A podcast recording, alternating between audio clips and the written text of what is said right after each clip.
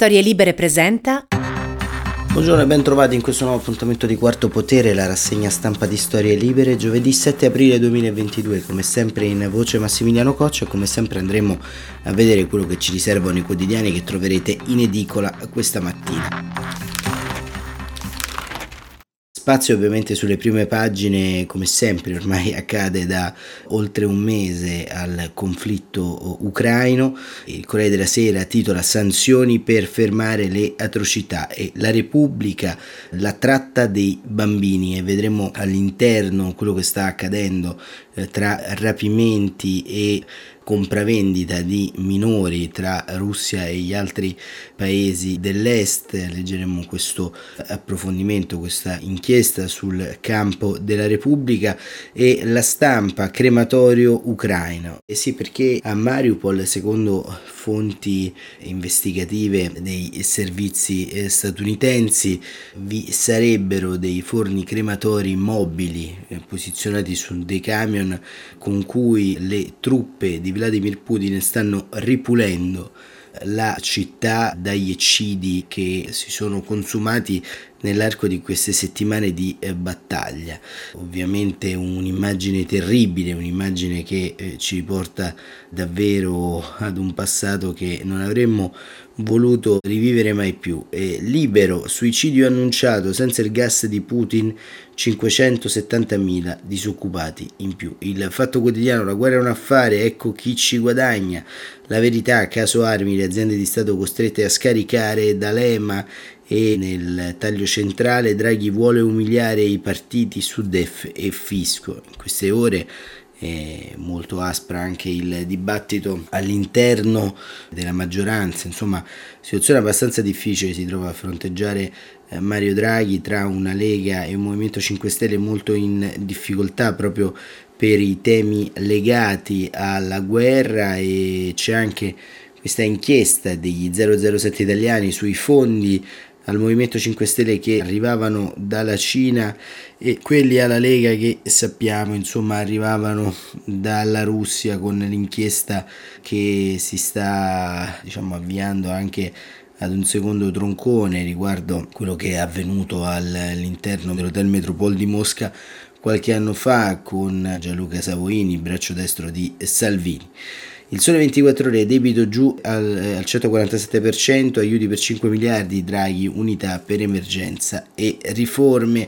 E il mattino, manovra di guerra, nuovi aiuti, il resto del Carlino 2022, il ritorno dei forni crematori, come abbiamo detto. Il riformista, la Nato avverte, la guerra durerà anni, qualcuno si opporrà e domani la scelta finale dell'Europa tra tollerare i massacri o tagliare il gas di Putin. Il Papa Zelensky hanno ragione, questa ONU non serve. Ieri Papa Francesco ha sventolato, innalzato la bandiera dell'Ucraina in seduta generale e il foglio pagargli il gas è da figli di Putin, non il caffè, pagargli il gas è da figli di Putin e leggo Ucraina orrore desaparecidos a venire tutto per fermare le stragi e bisognerebbe poi insomma ricordare ad avvenire eh, che le stragi purtroppo non si fermano con le intenzioni ma eh, con purtroppo la repressione eh, militare.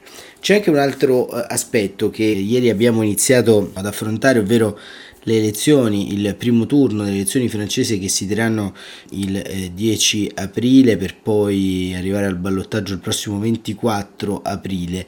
E Bernardo Henri Lévy sulla Repubblica eh, iniziamo proprio da questo articolo perché eh, più diciamo oltre le bagarre diciamo di casa nostra è importante vedere quello che sostanzialmente succede in Francia, che è in qualche modo, come abbiamo visto anche ieri con l'editoriale di Stefano Montefiori, è un, snodo centrale contro appunto lo stesso Vladimir Putin. E Bernard-Henri Lévy su La Repubblica eh, scrive un fronte contro Le Pen, la Francia al voto. E, e il filosofo francese scrive è stata una campagna elettorale strana All'inizio è stata dominata da Eric Zemmour, un plurirecidivo dell'odio razziale, ossessionato dalla riabilitazione di Vichy che osa, fin dalla sua prima presenza in tv da Laurent Recue e Lea Salamé, equiparare uno accanto alle altre Mohamed Merah e le sue vittime ebrei di Tolosa. Marie Le Pen ha guadagnato terreno e ha approfittato degli scandali del suo rivale per diffondere l'immagine di un estremismo dal volto umano, moderno e affrancato, così ci ha fatto sapere, dai nazisti che si sarebbero riversati come un solo uomo nel partito di Zemmour e che ammette anche, con una confessione sorprendente, in precedenza avevano avuto una collocazione precisa nel Front e nel Rassemblement National. Abbiamo assistito in dirittura d'arrivo alla rimonta di un terzo uomo, Jean-Luc Mélenchon, poco meno odioso degli altri due, giusto un po' meno putiniano, che dopo aver sfilato alcuni anni fa nel quartiere della Bastiglia a Parigi insieme agli islamisti che gridavano morte agli ebrei, prendendo d'assalto una sinagoga, e a distanza di tre anni dall'aver preferito parole viscide sulla genuflessione della classe politica davanti a perentori ordini arroganti di un consiglio dei rappresentanti delle istituzioni ebraiche in Francia, dal comunitarismo pesante e violento, è riuscito nell'impresa di essere l'unico candidato a non aver trovato nel decimo anniversario degli attentati di Tolosa una sola parola di compassione per le vittime. Stando alle prime notizie, i primi due, con Dupont Aignan, raccoglierebbero i consensi di più di un francese su tre, il che porterebbe l'estrema destra a un risultato mai raggiunto al primo turno di un'elezione presidenziale. Con il terzo, più di un francese su due si lascerebbe conquistare dagli slogan funesti di un populismo le cui frontiere, a destra quanto a sinistra, sarebbero secondo gli stessi sondaggi sempre più permeabili, il che porterebbe il pacchetto dei candidati antisistema a un livello anch'esso senza precedenti. A fronte di questa marea dilagante, scrive Levy, abbiamo avuto alcuni candidati repubblicani di spessore e qualità. Uno di loro, però, Yannick Jadot, ha visto la sua campagna compromessa da quelli che non sanno perdere, che non apprezzerebbero granché del resto di veder mescolare la santa causa dell'ecologia in ogni intervento quasi a quella dell'Ucraina martire. L'altra candidata, Anne Hildago, dà prova di coraggio, riceve l'appoggio dell'ex presidente François Hollande, ma è sabotata dai beccamorti di quel gran cadavere coi piedi dall'aria che da molto tempo è diventato il Partito Socialista. Inoltre è stata fatta a pezzi da una sinistra estremista la cui idea di disobbedienza non arriva al punto di mobilitarsi come lei. Per Massoud e le donne afghane insorte, per i curdi in lotta contro l'ISIS o per i sopravvissuti di Mariupol che resistono alle colonne infernali russe che uccidono come se stessero disboscando alberi. Un'altra candidata ancora, Valérie Pécresse, aveva un programma ben strutturato e lo portava avanti con coraggio e probità, ma ha visto alcuni compagni di partito che lei aveva sconfitto alle primarie mettere i bastoni tra le ruote. Alcuni vergognosi partigiani dell'Unione delle Destre sono parsi più preoccupati di annientarla che di spalleggiarla, per tenere testa ai suoi avversari Zemmour e Le Pen, e ricorderò soltanto en passant gli attacchi sessisti di cui è stata fatta oggetto, per la sua voce, il modo di vestire o il volto sciupato di mattina presto in un video sui social network. Quanto al presidente uscente, infine, raccoglie molti consensi quando ritrova l'afflato della sua prima vittoria, ma è sceso nell'arena in ritardo, Ucraina oblige, con qualche settimana in più di troppo per poter difendere il suo bilancio, per orare con energia il suo progetto e arginare la marea nera del rancore, del nichilismo e del complottismo che talvolta sembra quasi essere in procinto di trascinare via tutto. Questo è il quadro della situazione a pochi giorni dal primo turno delle elezioni presidenziali di domenica, questo è lo stato morale del paese alla vigilia di una scelta che per una volta non è sbagliato definire storica e drammatica. Ci troviamo davanti al ritorno di quella ideologia francese di cui 40 anni fa ho descritto la struttura discorsiva e al centro della quale c'era la stanchezza della democrazia, la nausea della libertà e la rinuncia ideale della fraternità. Vivremo forse uno di quei cupi periodi storici descritti in passato da Hannah Arendt e oggi dal mio amico Alexis Lacroix in un libretto pertinente e denso, La République Assassine, sulla vertigine, il naufragio, la condanna a morte della Germania di Weimar e di Goethe, con tutta l'anima spero proprio di no. Questa in ogni caso è stata una campagna strana, poco ma sicuro, e dobbiamo pregare affinché con l'aiuto della fiacca dei cittadini non si trasformi in una strana sconfitta. Quanto a me la scelta è compiuta, non si deve soltanto pregare. Il candidato Macron è l'unico ormai in posizione tale da impedire alla fazione della tragedia nelle persone di Marie Le Pen di accedere al potere supremo. Nel momento in cui la guerra divampa con tutta la sua ferocia in Europa, in cui l'umanità sanguina alle nostre porte e gli autocrati minacciano, sarebbe opportuno che i repubblicani dei due schieramenti domenica facessero in gran numero fronte comune con lui. E questo era Bernardo Rilevi nel suo appello al voto e nella descrizione anche analitica e possiamo dire quasi sintattica della situazione in Francia, una situazione che, eh, badate bene, potrebbe diventare anche il grande tema della questione italiana, perché nella pagina al lato Stefano Cappellini eh, racconta anche quello che sta succedendo in Italia. Ed è bene aprire questa parentesi prima di entrare a parlare di Ucraina perché Cappellini scrive un editoriale dal titolo La zavorra istituzionale. In questo anno abbondante alla guida della maggioranza di governo più eterogenea della storia repubblicana, il Presidente del Consiglio Mario Draghi ha più volte pubblicamente espresso un concetto. Ci sono scelte sulle quali non è accettabile che ci siano divisioni all'interno dell'area di governo. È difficile non inserire l'espulsione dall'Italia dei 30 diplomatici russi tra queste scelte. Una importante mossa diplomatica nel piano di una guerra sul continente europeo dovrebbe essere senz'altro al riparo da polemiche e smarcamenti, almeno nella maggioranza, ma non è stato così. Matteo Salvini ha espresso a nome della Lega la sua contrarietà e il fatto appare decisamente sottovalutato, anche perché arriva da una forza di cui sono note le passate forti simpatie putiniane. Speriamo che almeno in questo caso nessuno gridi al maccartismo è una delle poche a livello occidentale il cui leader non abbia sentito il bisogno di spendere una parola sull'eccidio di Bucca. Il compito è stato delegato al vicepresidente e segretario Fontana, da, forse la gravità dell'evento non era eh, considerata tale da meritare un intervento del leader in persona, ma c'è sempre tempo per rimediare volendo. L'Italia è anche l'unico paese occidentale al quale la linea del governo sul conflitto è soggetta a forti scossoni all'interno. Distingo sulla fornitura di armi all'Ucraina, altro tema su cui Salvini ha espresso dissenso, distanze considerevoli sull'ipotesi di inasprimento delle sanzioni alla Russia. La Lega peraltro ha combattuto un'annosa battaglia per eliminarle. Divergenze sulla strategia per uscire dal conflitto. Qui c'è anche il leader del Movimento 5 Stelle Giuseppe Conte a differenziarsi. La tesi di Salvini è che l'espulsione dei diplomatici allontana la pace. La scuola di pensiero è quella di chi sostiene che ogni gesto ostile a Putin sia un disincentivo a un negoziato di pace, che peraltro la Russia non ha mai dato alcun segnale di voler realmente aprire, se non con vaghe e implausibili dichiarazioni pronunciate mentre l'esercito occupante faceva strage di civili ucraini. L'idea che Putin possa fermarsi grazie a mosse distensive della comunità internazionale è una tesi contraddetta da tutte le azioni reali del Cremlino, ma che Salvini, non da solo, ha in qualche modo fatto sua facendo sfoggio di improvviso pacifismo e antimilitarismo.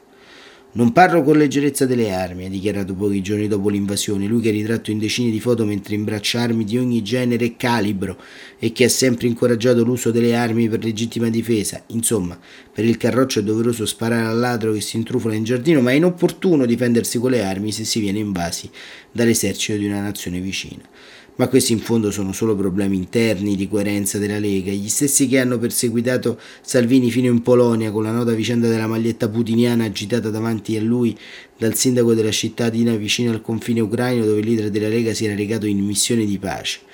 Il problema del governo italiano è invece quello di affrontare un frangente così difficile con una mancanza di unità evidente, questione che ieri Draghi ha rimarcato nel corso della conferenza stampa di presentazione del DEF dopo aver sollevato con il Copasir il tema della necessaria trasparenza nei rapporti delle forze politiche con Russia e Cina, i due paesi verso i quali il governo giallo-verde aveva spostato il baricentro della politica estera. Ma non c'è solo il caso Russia, le divisioni su fisco e giustizia, collega ancora in prima fila a contestare i provvedimenti del governo, scrive Cappellini, mettono a rischio esempio anche la realizzazione delle riforme necessarie a incassare le rate successive del PNRR, cioè l'unico argine a venti di secessione che soffiano sull'Italia e sull'Europa. Può essere anche che a dispetto di questa situazione il governo arrivi in fondo alla legislatura senza cambiare forma e composizione, ma il Paese rischia di pagare comunque un prezzo, senza contare gli enormi interrogativi che la linea della Lega apre sulla prossima legislatura, quando a governare potrebbero essere forze tentate di invertire la rotta su tutti i fronti. Ecco, vedete, eh, questo era Stefano Cappellini sulla Repubblica, i due fronti appaiono, diciamo, temporalmente distanti, Italia e Francia, ma mostrano delle similitudini evidenti sia nella frammentazione del quadro politico ma al tempo stesso nella instabilità che il futuro potrebbe riservare, un futuro che chiaramente nel caso della Francia ha il nome di Marie Le Pen che torna ciclicamente come un incubo eh, nella storia eh, della Francia repubblicana e dall'altra parte più che una destra di governo abbiamo sostanzialmente un'armata Brancaleone fatta di persone che sono lì per tutelare evidentemente anche altri interessi differenti da quello nazionale. Ma davvero staremo a vedere e vediamo appunto quello che ci dice il fronte di guerra perché sulla stampa appunto l'apertura era sui crematori di Mariupol e vediamo appunto l'apertura è crematorio ucraino, crematori a Mariupol Per il comune i russi hanno reclutato terroristi locali, cancellano le tracce dei crimini, il sindaco 50 persone bruciate vive sotto le bombe di un ospedale pediatrico. Crematori mobili per bruciare i corpi dagli abitanti uccisi e coprire le tracce dei crimini contro i civili. Li avrebbero usati eh, l'esercito russo a Mariupol. La denuncia arriva dal comune della città ucraina. In un post Telegram citato da Union, testimoni oculari hanno detto che l'esercito di Mosca ha reclutato terroristi locali e di Donetsk in forze speciali per raccogliere e bruciare i corpi, lasciando insomma il lavoro sporco ai collaboratori. I russi hanno trasformato Mariupol in un campo di sterminio. L'analogia sta guadagnando terreno. Questa non è la Siria, è la nuova Auschwitz. Decine di migliaia di civili potrebbero essere stati uccisi dall'esercito russo, motivo per cui Mosca non ha fretta di dare il via libera alla missione della Turchia e ad altre iniziative per salvare ed evacuare completamente Mariupol attraverso i campi eh, di filtraggio. Si legge nelle dichiarazioni del comune. La truppa russa ha tentato di prendere il potere, ma alla fine è riuscita solo a diventare il direttorio del crematorio. Mariupol. In città ci sono ancora 100.000 civili che chiedono di essere evacuati, ma i corridoi umanitari degli ultimi giorni hanno permesso il passaggio solo a poche migliaia di persone, spesso con mezzi privati e sotto la costanza della minaccia del fuoco nemico. Secondo la vice premier Vereshchuk, i crematori sono stati portati dalla Crimea dall'esercito di Mosca, li sta usando anche per i propri soldati uccisi, in modo che non li vedano in Russia. I sospetti crimini di guerra, al momento oggetto di indagine da parte della giustizia ucraina, sono almeno 5.000, ha reso noto intanto la procuratrice generale Irina Venitkova, accusando l'esercito russo di aver commesso violenze sessuali non solo contro donne e uomini, ma anche contro i bambini e gli anziani. Ancora da Mariupol, nella serata di ieri, l'ultima denuncia, quasi 50 persone sarebbero state bruciate vive durante il bombardamento di un ospedale pediatrico da parte degli occupanti russi, ha detto il sindaco Vadim Boichenko. Questo è quello che accade a Mariupol, come dicevamo, dei eh, forni crematori mobili messi sui camion per cancellare l'orrenda razzia di vite umane fatte dall'esercito russo e in tutto questo addirittura c'è un'analisi di Francis Kerr, che è un giornalista di BBC Monitoring, un'intervista a cura di Chiara Bruschi sul Messaggero, che dice eh, cosa dicono i loro canali che a Bucha tutti quei corpi li hanno pazzati i servizi segreti inglesi. Francis Carr, un giornalista di BBC Monitor che per lavoro guarda tutti i giorni, scrive Chiara Bruschi, tutti i programmi della televisione russa. Da anni per questo non si è stupito quando Putin ha parlato di nazificare l'Ucraina. La retorica anti-Kiev avanti al 2014 negli ultimi giorni ha assunto contorni pure più preoccupanti. Cominciamo con Buchka. Che eh, dice la TV russa? Nega tutto e presenta la Russia come vittima, accusando l'Occidente di aver orchestrato operazione speciale per screditare Mosca. Ci sono molte teorie cospirative, c'è perfino chi sostiene che sia stata una scelta per una messa in scena perché la sua pronuncia ricorda la parola Bakhtar, macellaio. Visto che Biden ha chiamato così Putin, questa location avrebbe fomentato ulteriori reazioni in Occidente. Un commentatore lo ha descritto come un lavoro da professionisti, forse inglesi, sono i migliori in questi, sanno come piazzare i corpi e creare un'immagine perfetta per colpire la coscienza.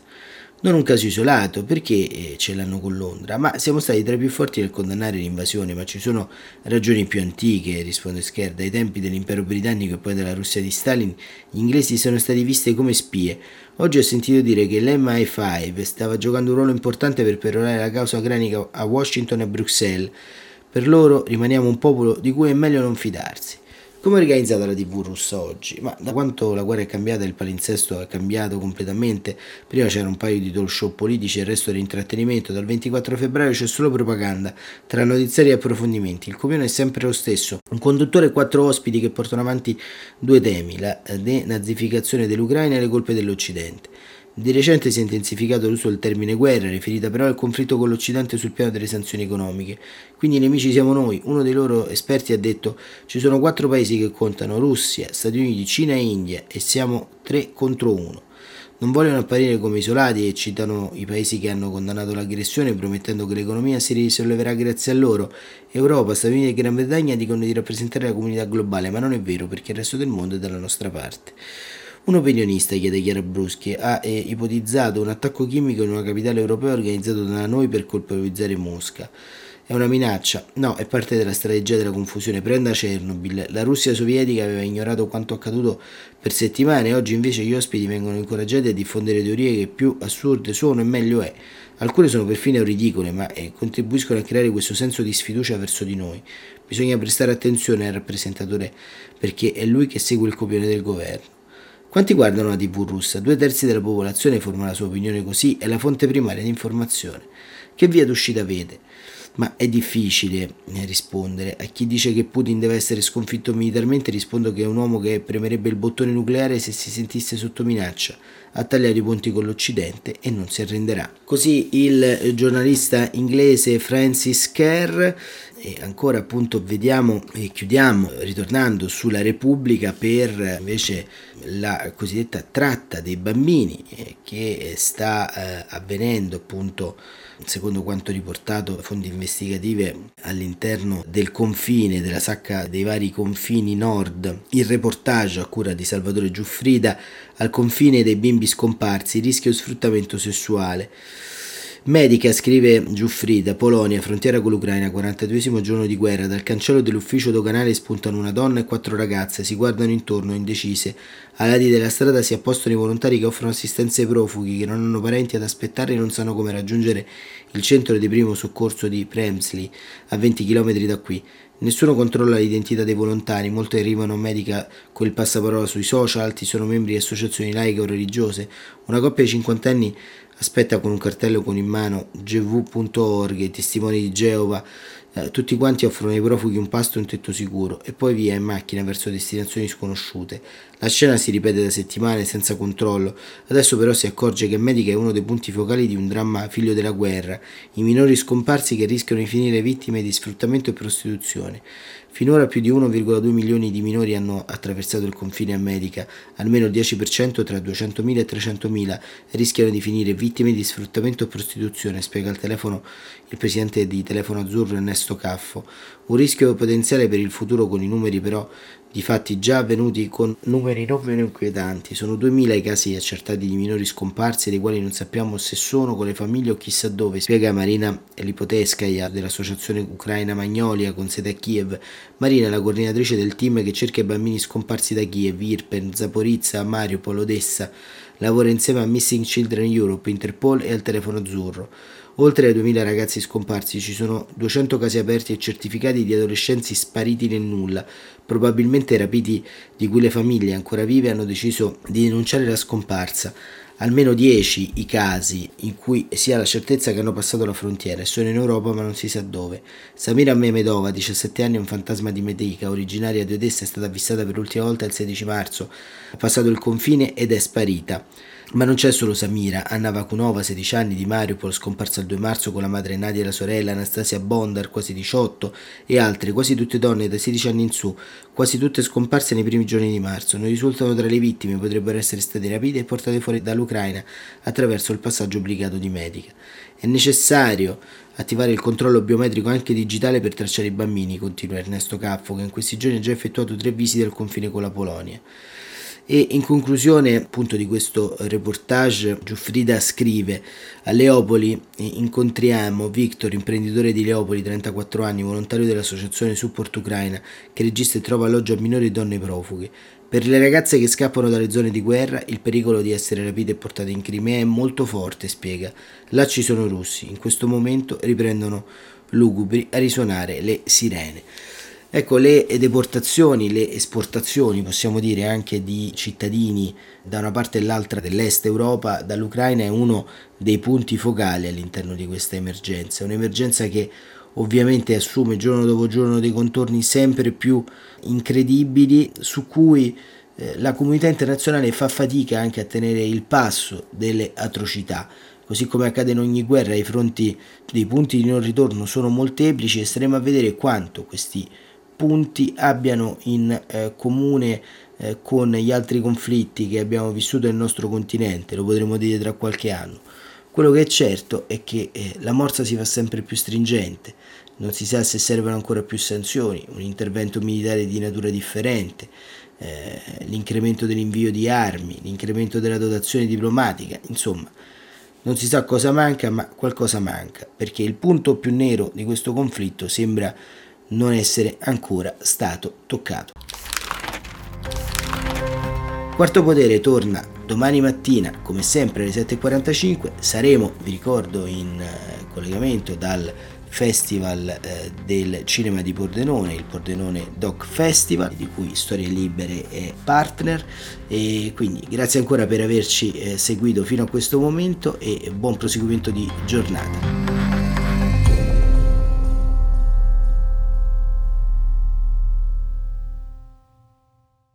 Una produzione storielibere.fm di Gianandrea Cerone e Rossana De Michele.